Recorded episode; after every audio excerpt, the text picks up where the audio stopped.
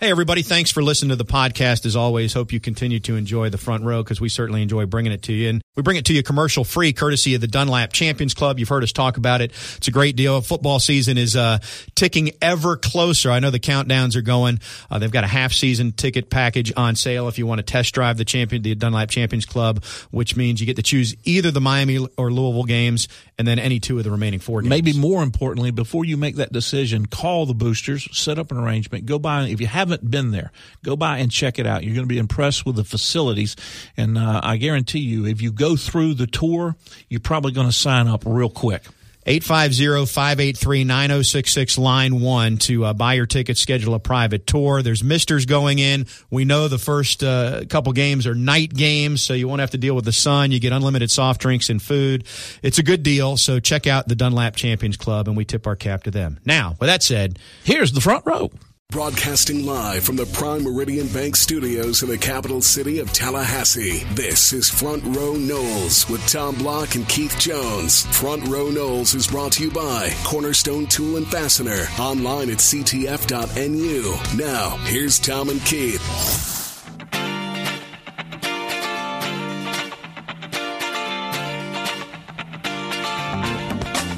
Football is finally in the air. The calendar says August. It was even a bit cooler in Tallahassee to start the week. Things are right again in the world. Keith, how are you? Favorite time of the year, Tommy, the fall. And uh, the second uh, that I know that fall is upon us is when fall camp begins, and that uh, was August 1st you do know that there will be a letdown that comes with fall camp, and that is the fact that there's still a month till the game. Actually, a month from today. Understood. Understood. So we'll be excited this week, and then about a week from now, we'll think, all right, can we actually well, we'll get to a game? We'll show our maturity and uh, how advanced we are in our broadcast careers, and we'll just find a way we'll, to create the excitement that is Front row Noles. Oh, I thought you meant front row Noles. Well, that's even better. Let's do that. College Game Day announced today that they're going to the Alabama Florida State game. That was I knew that last week. Lee Corso said that last week. Nobody believes the old man. You know when College Game Day decided they were going to the Alabama Florida State game? Oh, about seven months ago. I was going to go with when they signed the contract to play the game. Well, I was going to go three la- years last ago. game of the 2016 campaign. Yeah, exactly. So to nobody's surprise, College Game Day will be on hand, which if there was any doubt about the magnitude of this game, it's now been silenced by that. Well, see, that's the positive reporting. Here's here's here's pointing out the negative reporting. I'll leave it to Keith, the numbers guy. Here we go. What you yeah. got? Article in the Democrat what last week said that FSU athletic department lost 1.8 million dollars in 2015-16. No, they didn't. They made 1.8 million dollars after they gave a million dollars back to the university. Somebody can't read a financial statement. I have it in my hot little I know. I'm looking at it right now. I'm just I'm I'm curious. I'm pausing because I'm wondering how many line items you're going to get into here. None. I mean, because I'm just going to go with that one. They made 1.8 million dollars after giving a million dollars back to the university. That's the fact. They're going to make five million for playing Alabama in this game. That's a fact. They made Jack. four million That's for a fact. Jack. Ole Miss last year in Orlando, which is why these games are going to continue to be the norm. Now, next year there is not one. Next year, Florida State will open on Labor Day night, hosting Virginia Tech. But, Side note, but that technically is still part of what that original deal was way back when FSU and Miami were going to play oh, on it's Labor part Day of night. it's- yeah, Labor Day night. It just won't be a neutral site game. right, but the five million is not tied to the TV contract. That's tied to Florida State and Alabama playing. That in is game. also correct. Yeah, that is the ACC window. And then two years from now, Florida State will play in, in Jacksonville against Boise. Although I don't, that may not be opening week. I'm trying to think about that. That's a that's a, a, a It's a- early September. Is that an away game? It might that be the relocated opener. or home yeah, game? it's, it's a home game that got Home game relocated. got relocated. And for now, the game at Boise, the return game, is still on the books. But anyway, And then Florida State Why are we talking about? This is the kind of thing you talk about in July. Let's talk about football. Jimbo apparently had nothing to do yesterday because he talked to the media for almost an hour. I mean, he was just yeah, I tried- hanging out. You, he went. uh, you- did you go? I did. I, I did not get a chance to go. I had a prior commitment, but I was reading through the transcript this morning, and the transcript was like 17 pages, and I'm going, how many how, how many times can he say? You know what I mean? You know what I mean? And I didn't count, but there were a number of them. Well, and there's a new football SID at Florida State, and I'm Derek. sure when they posted the job, they did not list transcription of Jimbo Fisher press conferences as one of the duties. But then they welcomed Derek officially. Well, he doesn't do that. And This is done electronically. You don't know this? well, no, they talked about the fact that Derek had to do it manually yesterday at the I- press conference. Seriously? Seriously. Oh, I know that there is devices that can do this, but Has Derek not discovered those devices? it's not just Derek. I mean, we can check how they're doing. I think the device they've used is called Intern. previously. And I don't know if Derek has his intern yet. Anyway, the point is he got welcome to the show yesterday. We're really digressing on this. The news du jour was that everybody's healthy. There's no academic casualties, and Rick Leonard has moved from right tackle to left tackle. That's sort of the synopsis of yesterday in a nutshell. Well, one casualty, scooter related. True. One the freshman offensive Not somebody lineman. who was going to play, and that was known a week or two ago. By the way, Jimbo say whether scooters had been banned or not. He you did know, not. You know, Randy Edsall, when he became head coach at Maryland, that was his first edict. He banned scooters. Football players could not ride scooters. Period. The end. help And me I out- think I think other coaches have been concerned about them. help me out here because I'm going to show my age. We're going to show our age. We're going to need Matthew to weigh in. What are the little hoverboard things that they uh, use across campus? Not a hoverboard. Skateboard. Nah, it's like a skateboard. it's uh, no. I, the man, I'm totally drawing a blank. It's closer to like a Segway, only it doesn't have the. I can't think of what it's called. I don't know what it Matthew's. Matthew's showing his age too. He's not. We'll call it a hoverboard. It's not lack a of a better. hoverboard. I can't think. I'm not going to name names, but I have seen several notable football and basketball players for Florida State tooling across campus. I'm talking guys that are worth millions as soon as they turn pro. And I always kind of look and think, yeah, I'm not sure that's the best means of transportation across campus. I I uh, I would agree. Anyway, I haven't seen anybody recently. My, my time, it was a skateboard or I- a bicycle. I will say this: early last year, probably September, I did see Deondre Francois on one, and then I subsequently saw him several times walking across campus. So, I think a message got sent somewhere in there.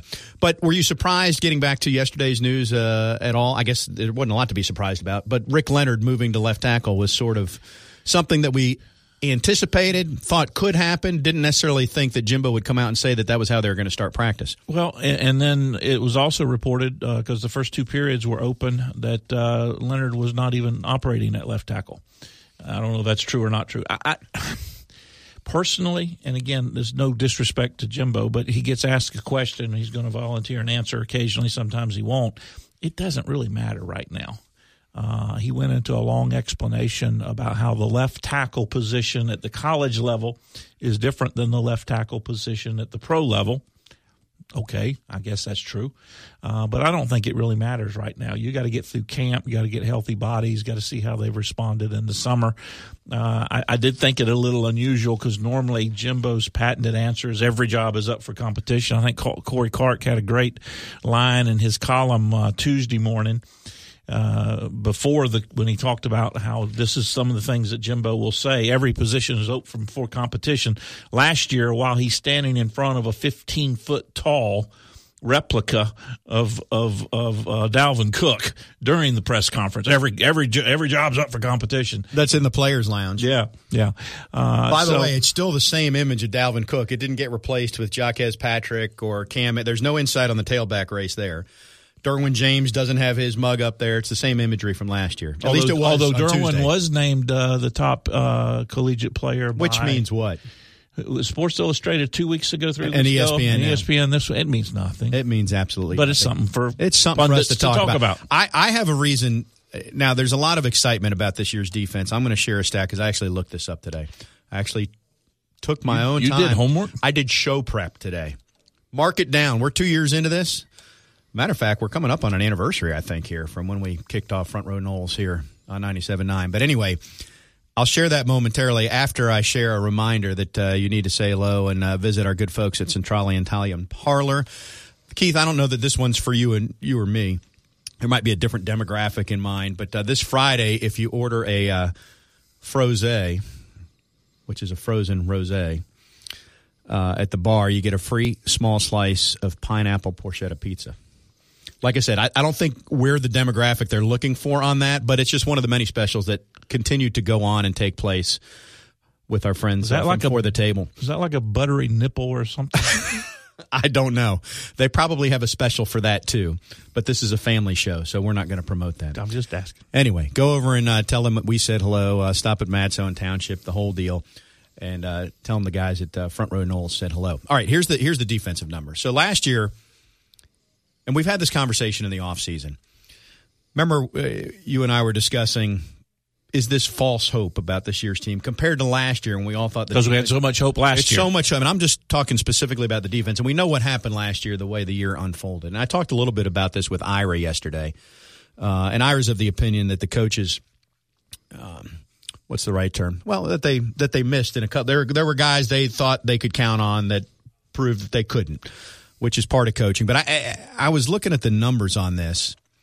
So last year, once Derwin went down, Florida State was without seven of its top 11 tacklers from the year prior, which was Nile Lawrence-Stample, Terrence Smith, Reggie Northrup, Javien Elliott, who's playing well in Bucks camp, Jalen Ramsey, Lamarcus Brutus, and then Derwin James in game two. So they were at that point they were without seven of their top 11 tacklers. This year, defense lost Demarcus Walker, Marquez Smith, and Marcus Lewis, who started early on or played them. But they were one of the misses, by the way, that you referred to earlier. Yes, they return 18 of their top 21 tacklers. The three they don't, re- and Derwin plus Derwin, who was 22nd in tackles last year.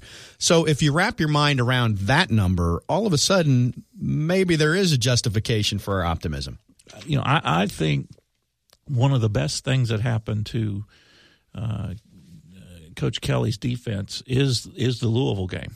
And, and our fans have heard me say it before. I'll just repeat myself. Game tape don't lie. Well, in 1978, we were beating Mississippi State 21 to 14, and we lost the ball game 55 to 27. We gave up 41 points in the second half. We never forgot that. That carried on with us in 79 when we when we had a great defense and 80 when we led the country in scoring defense. I think that Louisville game is in the minds of the coaches. It's in the minds of the players that are coming back, and you hate it. But there's nothing better than experience and living through something to be a good teacher. You're talking about that imagery of Dalvin Cook. They might want to just blow up a couple images of Louisville guys running free and just put them in the players' well, lounge the, and the let them think about is, it every time. The problem is you can't do justice because what you got to have is a, is a picture of the player and his number is getting smaller and smaller and smaller because exactly. he's running away from you. exactly. All right, we've got a lot to talk about today. Our Seminoles.com insider Tim Linafelt will join us a little bit later. We'll talk X's and O's. Also, a, a new look Seminoles.com we'll discuss. And in terms of the fan experience at Doak Campbell Stadium uh, during the game, before the game, game weekend, fan day coming up this weekend, uh, Jason Dennard will join us, who uh, handles marketing efforts on behalf of the athletics department. Matter of fact, we will chat with him when we roll on right after this on Front Row Noles.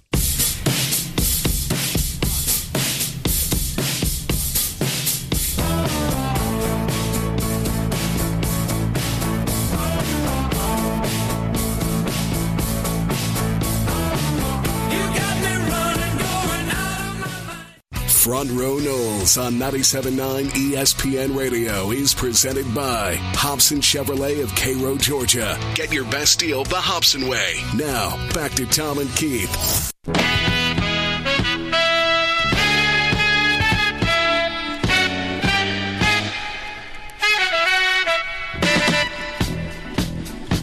Back on Front Row Noles, football is in the air.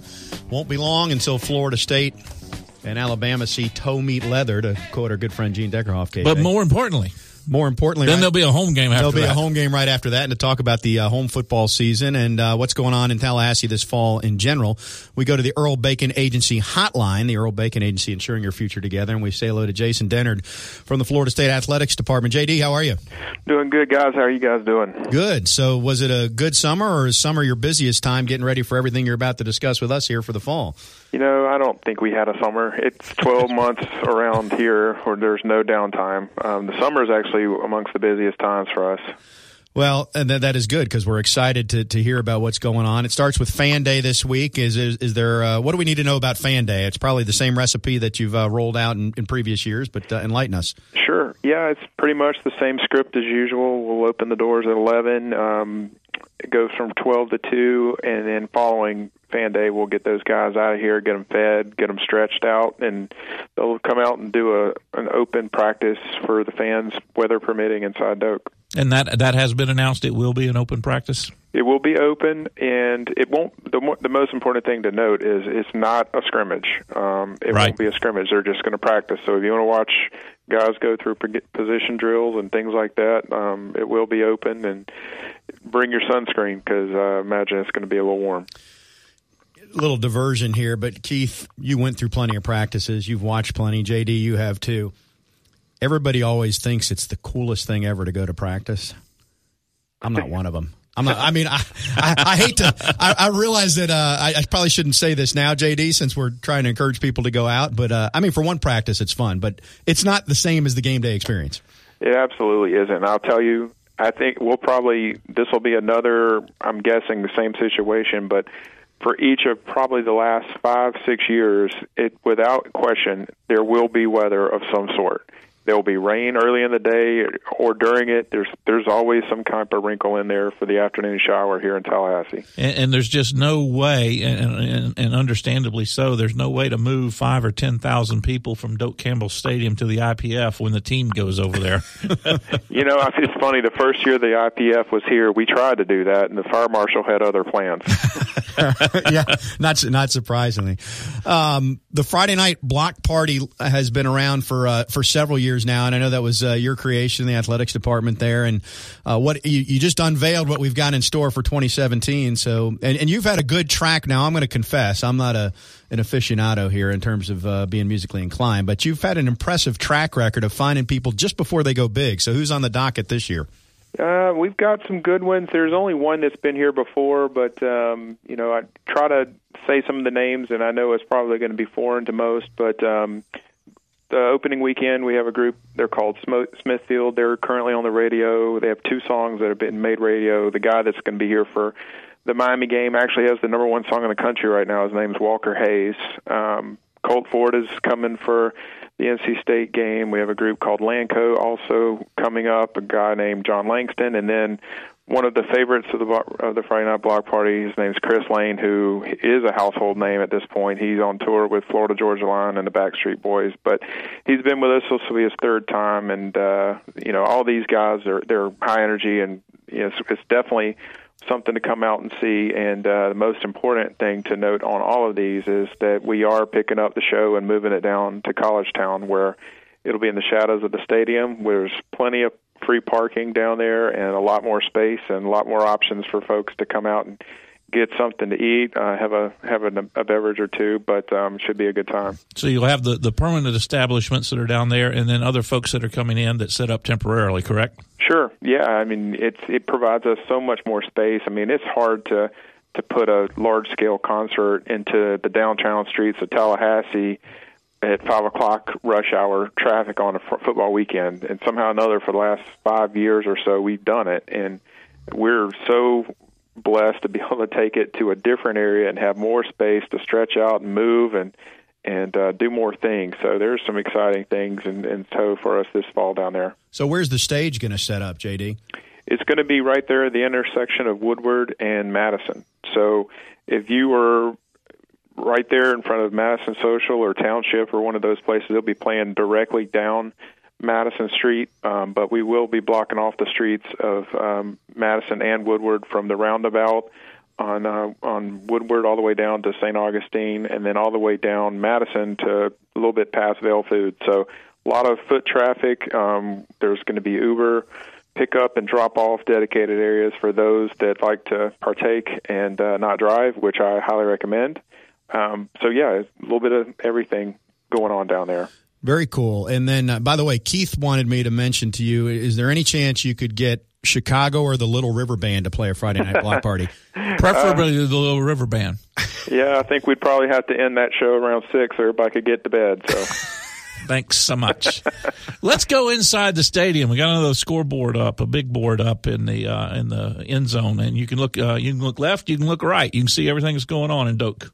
Yeah, it's going to be a good thing for us. You know, the, the students are future of our program here, obviously. And you know, last year they're having to sit in the north end zone, and they had to just about break their neck to turn around to see the video board for a replay. Now they can look right ahead, just like in the old days where we had two. And the one that's going to be sitting atop the Champions Club down there this year will actually be bigger than the one we had in the north end zone prior to the one we have now. So it'll give us a lot more ability to provide a good experience for those that are coming to the games, and hopefully a little bit of shade for those that are going to be down there in the south end zone. And I know I think this is more of a boosters project than an athletic project, but there'll be a, a redesigned Langford Green when uh, that first home game comes around as well. Yeah, that's something we've been working on too. Uh, if you've ever been out to Langford Green, you know that even in a very small rain pouring shower, it hold it there's standing water out there just about up to your ankles so i mean we're putting a new drainage system out there running wi-fi out there for people um also new sprinkler systems some thicker cut sod and reformatting the area to make it a little bit more functional. And uh so that's coming into the finish line now should be done here in the next couple of weeks. So it you know from the you know layman's eye it, you won't notice a difference too much but there will be a significant upgrade out there for those who have come to game days before.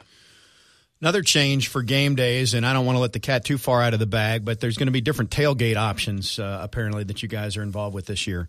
Yeah, you know, for us, I mean, it's it's basically you know you want the product inside the stadium to be great, but it's a it's an experience from the minute they get to Tallahassee to the minute they leave. You want to infect them with the positive things, so you know, it sticks out in my mind. I've seen people for years they come to our games, and a lot of times it's people who are coming for the first time that you know maybe they're not a season ticket holder, but they're coming to experience Doak Campbell Stadium, and they don't have a place to, tailgate near the stadium. And they're walking around with a 12 pack under their arm and uh, sunburned because they can't escape the sun. So you know, taking all that into you know, we we pretty much came up with a new idea they were putting together a turnkey tailgate for those who are looking for a place to tailgate. You don't want the hassle of having to bring a tent and table and all that stuff. We we're going to provide that for you, and um, it's going to be right outside of, in between Dick Howser Stadium and Doak Campbell, right there. Um, it'll be tented, television screens, projection screens, um, activities, food um, by Four Rivers Barbecue. Um, our friends at Coca Cola will be involved, and there will also be a cash bar for those who are of age. Do they need to pre-register or order ahead of time, or is this first come first serve? How will that work? Yeah, so that's a great question. So it's all done in advance. If if you're interested in doing it, you go onto Seminoles.com. You go onto the ticket site just like you would be buying a ticket for the game. And I think it's important to know we price these things to where it's very affordable. We, you know, this is something that we we, we want make we want to make sure people are able to take advantage of. So, you know, good example coming for the Louisiana Monroe game, you want to come and have a meal, you want to have activities, and you want to be right there within a rock's throw of the stadium. You can come and enjoy us. Starts four hours prior to kickoff and shuts down just before kickoff. And I think uh, the ticket for that I think is twenty five dollars, and that's a meal, that's drinks, cash bar available, entertainment, televisions, you name it. You don't have to bring anything but uh, yourself and a good time. Sounds like a good time there for sure. It's uh, I, don't want to uh, sidetrack us too far because football is at hand. But since we asked the video board questions, I know there's plans for new video boards at some of the other venues. What what's on tap uh, the rest of this year, JD? Well, the one that we're we're working on right now is the, over at, at Dick Howser. We're doing a we're putting in something new over there that'll be in place before the start of the next season and uh, we're going through the process right now of selecting a, a vendor to help us with that. And we've got a really cool design out there that's going to just be a tremendous upgrade. I I remember back in 2003 when that thing went up the first time. It was I think it might have been dated by the time it was complete. But uh, it's been a long time. It's been about 14 years, and it's about time to to change it out. So think the fans are really going to enjoy what they see when they come out there for uh, the first. first well, game. and uh, would remind our listeners that uh, the Marching Chiefs also put on a show at Howser uh, about an hour, hour and a half before kickoff, and yeah, skull session. Yeah, with everything that's going on with the with the uh, tailgating, that's going to be a pretty popular area over there that folks are going to take advantage of. Absolutely, it's going to. You know, we're always looking for ways to enhance the experience of people that come to our events because the one thing you can't replicate at home is the experience of tailgating and the experience that you're the camaraderie of being around your friends and everything back here on campus. You can't get that on the couch. So we want to do everything we can to emphasize that here. It occurs to me, JD, there's a new uh, catering contract uh, on campus with Sodexo. What is it? Does that change anything in terms of options available uh, for, at, at, the stadium at Doak on game days? Yeah, I think the fans are going to be very, very pleased with that. They, you know, they're bringing a fresh perspective to concessions here, and they're doing things to, you know, upgrade that. And I think it's going to be something that will be felt more over time than it is initially. But there will be some changes that people can expect now they're putting a bigger emphasis on bringing in uh, more branded food options for one. Um, they're also going to do things to make more locally sourced foods. So whether it's a Bradley sausage or you know something that's done here, they want to make sure that they showcase the Tallahassee market a little bit better. Um, so and you know they've also have an executive chef that's planning out the menus for the for the stadium and uh, it's Chef Art Smith, who I think some people may be familiar with. Um, he's he's doing some things I think people will be very happy to see here. Um, you know, and I, they're they're doing some upgrades to the concession stands as well. But they will also be a partner with us out there at our tailgate. But you know, their their their number one goal is to positively enhance the fan experience from the concession standpoint. So we're going to hold them to it. Well, so other than those uh, 92 things you just mentioned, you what were have, you doing over yeah, the you summer? much going on right now for the new year. Yeah, it's, there's a lot of moving parts right now, but you know we're we're excited um, with everything coming up, and uh, September 2nd can't get here fast enough. Future question, JD. I know I don't think it's ready to be announced yet, but will there be a, uh, a Friday night uh, dark uh, Doak uh, after dark after dark uh, during the 17 season? We're trying to make it work. We're looking at some options right now. You know, the the biggest thing that we're trying to avoid is we're not trying to force something to happen that that won't be successful. So we're looking at some options this fall, and uh, I'd say there's it's a there's a good chance that fans will see something um, cool. if things work out the way we want. Cool. Excellent. JD, thanks for your insight. I know folks will be interested. Uh, they're chomping at the bit for the start of uh, football season, as we all are. Appreciate it. You got it, guys. Jason Dennard from the Florida State Athletics Department. Appreciate uh, his time and what he's got going. Always, always interesting to hear what's in store. The video board is the big one in terms of uh, inside. Inside, but uh, that that tailgate experience, uh, I, am gonna be interested to see how that uh, works out because he's exactly right. There are a lot of people that a lot of people come have the ability to tailgate, do set up their tailgate, do great things, but then there there's a portion of the public that uh, would prefer having it prepared for them and not toted in, so to speak. Do you know what I made a note of, Keith? What'd you make a note of, Tom? How far before kickoff do you and I get on the radio? Three Typically, hours. Typically three hours. Tailgate opens four hours before. I like the way you think. Exactly. All right, we'll get to our Seminoles.com insider, Tim Linafelt. We continue on Front Row Noles.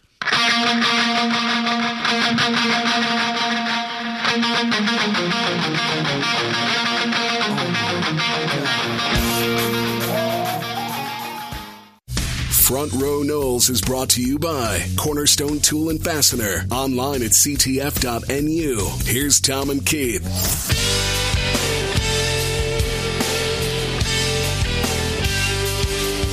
Back on Front Row Noles and back to the Earl Bacon Agency hotline we go to say hello to our Seminoles.com insider, Tim Linafelt. Tim, how are you?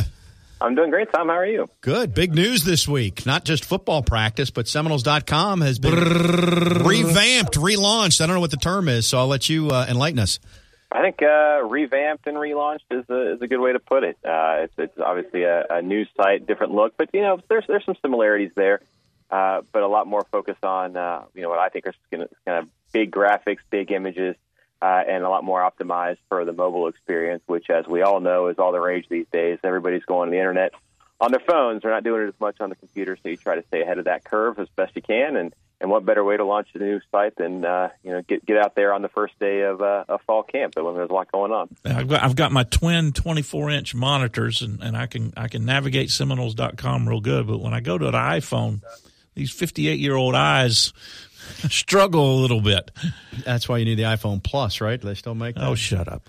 Hey Tim, the the only thing I was disappointed in when I logged on for the first time, I really thought that there would, you know, be a, a mug shot of you at least occupying twenty five to fifty percent of that homepage for Seminoles.com. We're still negotiating that. You know, it was, it was a soft launch, you know, but but there's there's still things that can change, and the uh, the mug shot is definitely uh, definitely in the uh, in the working. I'm, I'm, maybe I'll have that in time for next week. Good to know. Good to know. So next week, tune in. You can see Tim's mugshot, and also, of course, you can uh, catch Jimbo uh, and his press conferences uh, post game during the course of the season. And the season is approaching. We're a month away, Tim, and Keith and I uh, summed up yesterday's activity in about. 30 seconds, maybe 20, I think, which went like this, other than the freshman center, which Keith wisely uh, and accurately corrected me. Everybody's healthy, everybody's eligible, and Rick Leonard is now at left tackle, and Jacques Patrick is the starting tailback. All right, here we go to practice. Does that pretty much sum up yesterday's happenings? That's I think the that's the highlights for sure. Yeah, but go to Seminoles.com to read in more detail about each of those. No, what I, I asked Keith about it. What were your thoughts on uh, the announcement that that Leonard had moved over to left tackle? You know, I actually kind of had a sneaking suspicion that that might be the case. I wasn't necessarily expecting him to announce it uh, in the in the first day uh, in his preseason press conference. But when you look at that that uh, that situation there, you know what you lost on the left side of the line between Roderick Johnson and Kareem Are. Uh, you know, you got two guys, Rick Leonard and Brock Ruble, who both have starting experience at the tackle spot, uh, and you know that they both can't play right tackle. And then over at the other side, based on the spring, you had a pair of redshirt freshmen and Josh Ball and Jauan Williams working out that spot. So the question I had was, well, how comfortable are they going to be starting a redshirt freshman who hasn't played a single game, starting them off against Alabama in Week One? Uh, and, and if they are, great. That means those guys had really good practice and really good camps. But I said I wouldn't be surprised if they tried out one of those more experienced guys uh, and, and see how they look. And, and Jimbo Fisher has made reference in the past the fact that Rick Leonard, despite not having played left tackle in a game, has worked there in practice before, said he feels comfortable with it. So to me, it just sort of makes sense. Uh, you want to get as much experience as, as possible over there. And, you know, Rick Leonard, I thought, played really well toward the end of last season. We'll see how much playing right tackle translates over to playing left tackle, but it, uh, it sounds like they feel pretty good about it so far. So, yeah, I, I, I it just seemed like, you know, when, when you look at who they're playing in that first game and what they have uh, available in that offensive line room, getting a guy out there with, with uh, you know, who, who started six games last year, giving him the first crack at it, to me, just makes a lot of sense being an old school guy, I, I was uh, uh, encouraged uh, by the refreshing comment of Coach Fisher that uh, Patrick would uh, at least go into the camp as the number one because he'd earned it. It was his to lose, I believe, is the way Jimbo talked about it in terms of the tailback position. How do you see that mapping out when everything's said and done? I think, look, I, you know, everybody's excited about the the freshman, and for good reason. But you know, it, it's not like Jacques Patrick A doesn't have the the same type of pep prep pedigree. I mean, he was a five star prospect uh, himself. Uh, and then when you look at what he's been able to do when given the opportunities, uh, you know, I remember that Syracuse game uh, a couple years ago when Dalvin Cook was out with an injury. Jacques Patrick was a starter. Uh, and all he did was run for three touchdowns and I think over 150 yards. You know, when he's been given an opportunity, he's done really well. And the fact of the matter is that everybody on the on the running back depth chart uh, if number four were still here, if he was back for his senior year, everybody else would be fighting for number two. So it's no shame to you know lose touches to Dalvin Cook. So to me, I you know I, I think Jacques can can do some nice things. He's he's shown the ability to be a feature back uh, when he, when he's given that opportunity. It's just that opportunities were kind of hard to come by. So uh, I think I, I believe Jimbo Fisher when he says that, that Jacques is the number one guy. I think he probably will be for a while. I, I suspect that some of those other guys will get in the mix as the season wears on, maybe even in some of that first game. But uh, you know, I, to me, there's no reason to think that Jacques Patrick can't make some things happen. Uh, he's shown that he can, and finally, I think he's just finally in line for for more opportunities. Jimbo made a comment, or had, actually had a couple of three paragraphs on the transcript uh, when he was asked a, a, little bit about the quarterback position and, and the run pass option. You know how how many times uh, that's utilized. And I was interested uh, both in Jimbo's answer and your response to it. He said, you know, guys, we run the RPO about, what did he say, eight to 14 times a game. When you're going into it with with uh, Deondre and not sure who you have behind him, um, is is that a correct number of touches where the quarterback has an option to maybe run the ball? And and do you see anything happening in that backup quarterback position as camp starts? Okay, let's let's start uh, with the with the running stuff. Uh, you know, I, I think Jimbo's answer to that I thought was really interesting um, and, and pretty encouraging. You know, he he makes no uh, no bones about the fact that he really doesn't care for it. He doesn't think it's fair to the defenses. Uh, thinks that he would like to see that rule change as far as offensive linemen downfield.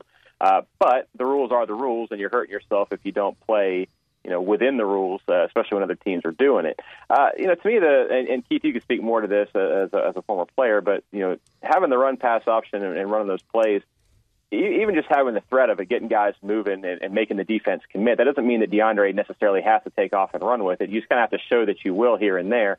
Uh, and and also, you know, I don't I don't know that you worry if you, if you teach a guy, you know, the, the the proper way to do it, how to slide, how to get down, how to you know brace for his body. To me, getting hit that way is different than standing tall in the pocket and getting hit the way he did so many times last year. So I'm not super concerned about that. I do think you know that the eight to fourteen is probably a pretty good number, especially if you consider that Deondre is probably not going to be taken off uh, on all of those plays, just sort of showing the threat to, or, or you know putting the defense in a bad spot and making them commit to something beforehand, uh, and then ideally he'll be able to get the ball out before he gets hit. So I don't think it's a huge concern uh, as far as that goes. And, and then the second part of your question.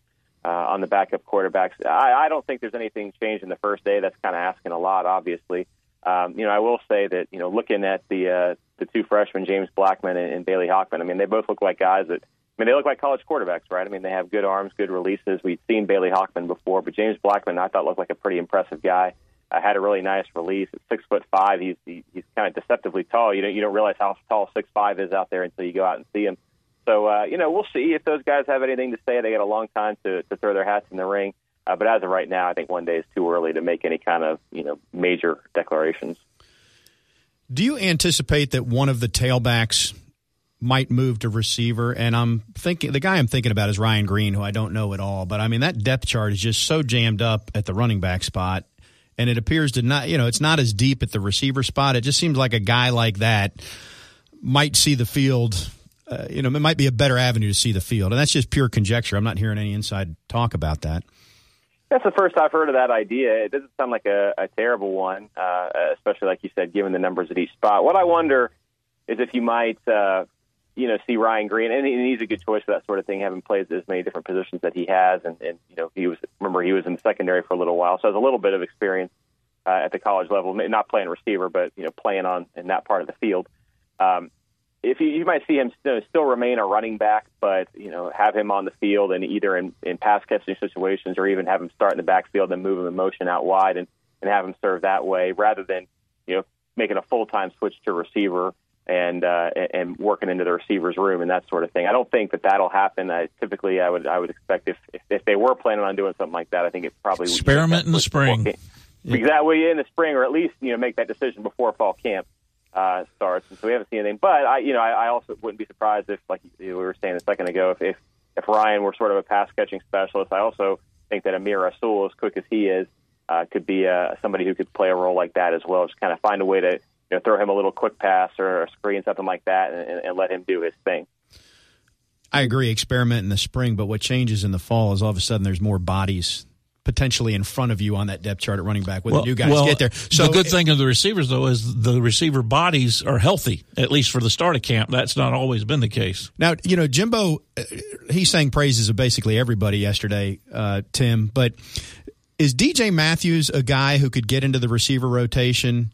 Uh, or the other freshmen as freshmen because that has not been the norm at FSU, save for Rashad Greene and Travis Rudolph. I guess a little bit played his freshman year as well, but what do you think about those two kids?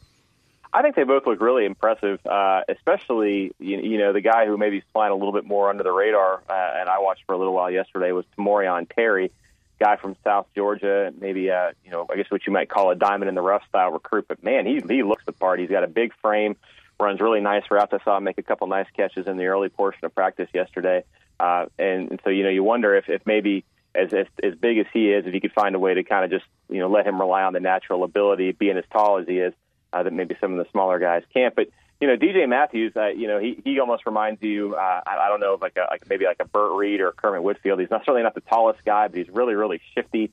Uh, looks pretty smooth out there. I thought it's it's again, it's so hard to say on the first day, and, and you're right. Florida State's history uh, with wide receivers suggests it takes them a little while to to crack the rotation and see the field, but. Uh, things are a little unique this year because the the, the depth there. If if you have everybody that you have that you have back from last year, if everybody's producing the the way that they can and the way that they should, then maybe you don't need those freshmen to produce. And you got to throw those tight ends in the mix as well. I think they're going to be involved in the passing game. But if one of the returning guys uh, isn't able to take hold of a job or isn't able to, to seize that you know fourth, fifth receiver spot with any consistency, then you could be a situation where you have to find a way to get either Tamorrion Terry or DJ Matthews involved, just because you're going to run those sets sometime. And we have done exactly what Jimbo did yesterday. Which is? Spend all our time talking about the offense and very little talking about the defense. I guess they're going to be just that good. can, can, I say one thing before we transition to defense? Uh, a, a, question that, that I thought you were going to ask me and you didn't, but I'm going to go ahead and answer it. Is a, a, a freshman who stood out to me.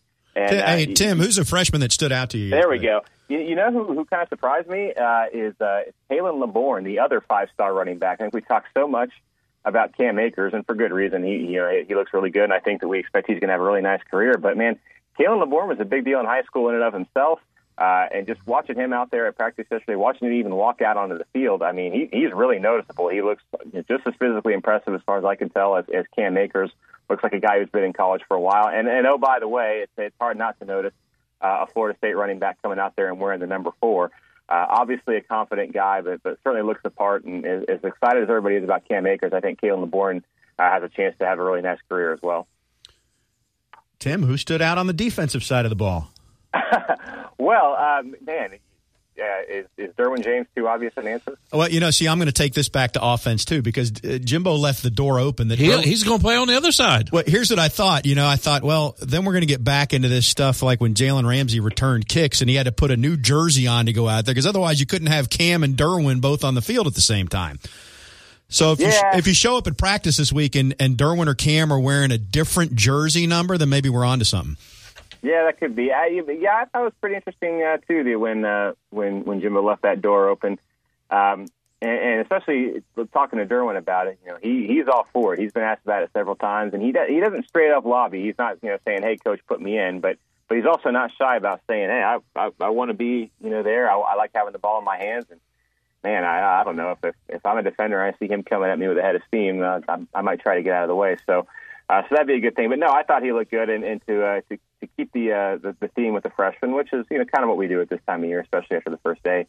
Uh, man, Marvin Wilson looks really, really impressive. It, it, I think you know finding a regular spot in the rotation for him could actually be more challenging than you might think, just because Florida State is so loaded at the defensive tackle spots and has a lot of ex- really talented experience. But gosh, just looking at that guy, even you know, I was trying to think back to, to Timmy Jernigan's freshman year, which was a startling six years ago, back in 2011. I was like, man, was he that physically impressive uh, his first day here? And I, I don't know that I can remember, but I don't think there's been anybody since him that looks the way that Marvin Wilson does on his first day uh, as a college football player. Man alive, that guy looks like something else. I heard somebody talk about him, and they used two words: grown man. No, he is, and he's 18 years old. Some people would add a word in the middle of that. not on a family show. Yeah, not on a family show. Tim, uh, I thought Jimbo summed it up uh, well after practice last night. You know, since they're not, it's not contact yet. He said. Everybody oh, they look great. good. Socks look good. The cleats were shiny. the shorts fit well. The shirts were tight. I mean, that's about what we're doing right now at this point in the season. It is. It is. But you know, hey, I'd rather look good when it's easy to look good than not, right? That's true. That's true. You know, you'd have you'd have you'd have issues there. But no, yeah, it's, it's you know still kind of getting everybody used to things. Uh, it's almost like the it's almost like the first day of school. You know, you see all the guys you haven't seen in a while. Everybody kind of gets used to things. For the freshmen, especially, getting used to the the speed, the tempo, just the order of practice. You know, those are the kind of things that we might take for granted. But for a kid, you know, coming away from home, first day of practice, just just getting used to everything. Uh, is a pretty big deal, and then they'll move on to shells later on this week, and, and eventually full pads. So things will pick up here before long. Tim, we appreciate it. It's going to be a busy month. Thanks for your insight and uh, congrats uh, on the new launch of us or the relaunch of Seminoles.com. We look forward to seeing your mug on there next week. I'll work on it, guys. Thank you. Tim Linafelt, our Seminoles.com insider on the Earl Bacon Agency hotline. Keith and I will react to, uh, well, his comments, JD's comments, anything else we think of, and we'll do it in the next. Whatever you say during the break that I don't like. We'll do that next on Front Row Noles.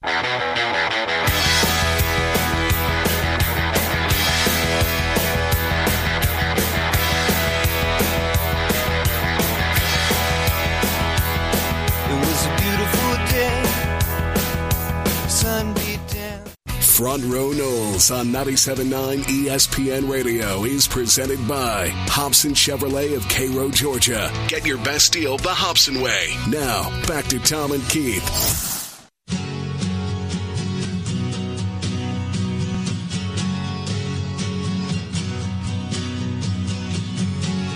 We were long winded with Tim and JD there. We don't have much time to be verbose ourselves or pontificate. Which is good because we're not very good at that. But what would you like to discuss? Well, uh, you had made the comment during the break, as I knew you would, that we've got to be careful and clarify when when Jimbo talks about run pass option, he's also including bubble screens. He's yeah, and and, he's, and things to the whiteout, not just the, not not just the read option. exactly. Yeah, when he answered that question yesterday, because he said, you know, the bubble screens are RPO, and I think it's a little different than what the media is digging into in terms of truly exploiting the rule about having guys that far downfield, linemen blocking, Right. really selling a run, and then and then a guy's running free. And I tell you, Jimbo Jimbo hates the rule though. and it's a bad rule. And, and I, I having played on the defensive side, even though it was you know the last millennium, um, you get you know certain positions key off of those linemen, and you get a lineman that that's you know three yards down the field, you're expecting a run. A safety can bite on that easily. And uh, I think the rule has got to be changed. We talked uh, a little bit about that, or at least the ACC did a little bit about that when we were up in Charlotte. Uh, unfortunately, nothing's going to happen this year, but I think it needs to continue to be looked at, and I think there's some changes that are that are merited there. Well, you got Jimbo and Nick are both opposed to it. Those would be two guys that uh, could lead that charge a little bit. And, and they talk frequently, but not a lot of X's and O's, according to the, uh, the the press conference. And what do they talk about? Their favorite color? What do they eat at a restaurant? Where they're going hunting next? What is it? I think they probably talk, and I don't know this. Jimbo was asked about this yesterday. He's going to get a million Nick questions, which is interesting because to me, I'm a little more interested in what Jeremy Pruitt may know from the one year he spent here, and that's who Jimbo's going against. But Nick and Jimbo is the is the is the headliner there. Uh, I think they probably talk about issues from time to time, like, "Hey, Nick, I've got this guy I got a player that did this. Yes. What what what have Or- you done with you had a player do that? I've got a five star that I just can't get the light to go on, but he's you know he's a first round pick. I think it's more conversational. like Probably that. so. Uh, some of it would be scheme, or like, did you see what happened in this game yesterday? Kind of. or did or or did you see what the offensive coordinator at Minnesota did when Minnesota played Northwestern and put up 700 yards or something? I mean, because they're always looking for talent. so we're we're two days in now. We're a month from the game, Keith. It'll be a week till you and I talk again. What do you what, you know? What what is this part of camp? Um, you know, what do you expect to, to happen here? I know you can't predict the future, but what what what foundation needs to be laid over the next you know the first half of August before you get into installing the offense and uh, the game plan for Alabama? Well, there's a positive and a negative, and when I when I talk about the negative, that's going to be obvious injuries. Because you can turn an ankle, you can blow out a knee in shorts, just like you can when you're in full pads. Uh, so staying healthy Well, uh, it- it was- is a given. I hate to say it, but it was this time last year that Sean Maguire went down. Exactly. So you you you you want to be healthy. Number two, what you're looking for now, and, and Jimbo talked about it a little bit, is the ability, particularly for the young kids, to be coached. In other words, uh, you got to you step with this foot. You do this first. You read this first before you do this second. This particular play, pay attention to this. And you mentioned about the young receivers and how you know, with the exception of uh, Green and, and and and and others, you don't get a lot of playing time as a freshman. That's because of all the after snap reads that have to be done. Sight adjustments uh, is another word for them. They're not used to doing that. The freshmen uh, are just not used to doing that. How quickly do they adapt to that? Do they have a, an innate ability to see and visualize and comprehend? Those are the things you can start paying attention to and start, uh, you know, uh, your, when you get into week two, change your reps a little bit in terms of giving those that shine a little bit a little more opportunity to see how much they can bite off and how much they can digest. I'll remind you if you've got a do it yourself project that needs to be finished, go visit Ron and his knowledgeable staff at Cornerstone Tool and Fastener for all your power tool needs. You can call them at 580 1200. Two locations, as you know 1110 Stuckey Avenue and 3269 Crawfordville Highway. Online at ctf.nu. Back to wrap up Front Row Noles right after this. We don't need no education.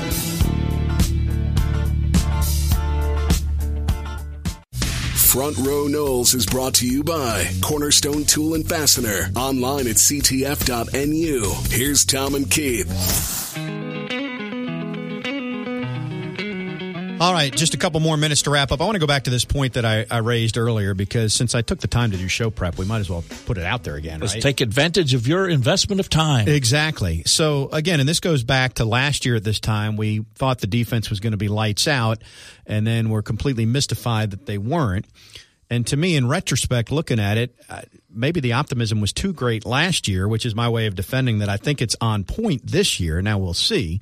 Who knows? And obviously, injuries played a factor last year, too. But going into last year, Florida State was without six of its top 11 tacklers from the year prior.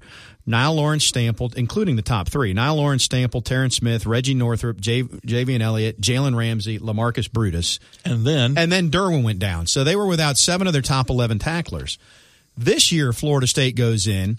The only losses on the defensive side of the ball, not that this isn't a big one, Demarcus Walker and Marquez Smith and Marcus Lewis. But out of the next 21, they return 18 of their top 21 tacklers from last year. The three that they're missing are those three I just mentioned, plus Derwin James, who was 22nd on the team in tackles last year. That is reason for optimism and excitement about this defense. if for no other reason, experience. I mean, they're still young, but they've got experience. And uh, I just- I 18 just of- think it's interesting. That 18 we, s- of 21 is a big number. I just think it's interesting. You go Jimbo through an hour press conference, and he spends eight minutes talking about the defense. We get Linafelt on for 15 minutes. We spend two minutes talking about the defense. Offense. I mean, I, you know, Sells the popcorn. I understand, but are we that confident? And maybe we are. And and your point, maybe we should be of how good this defense might be. Now, you, pardon me, you got to throw out the Alabama game. You can lose that game, and Alabama's great and all that. But I mean, just in terms of a defense consistently over a 12 game schedule, It's got a chance to be a pretty good. I think so. All right, we uh, we're out of time, but we we- we've got the whole month of August to chew on this a little bit more, folks. Uh, if you don't already subscribe to our podcast on iTunes, you can stream the show live via the WTSM app. We come your way live on the radio on the airwaves each and every Wednesday at six, and we will talk to you again next week right here on Front Row Noles.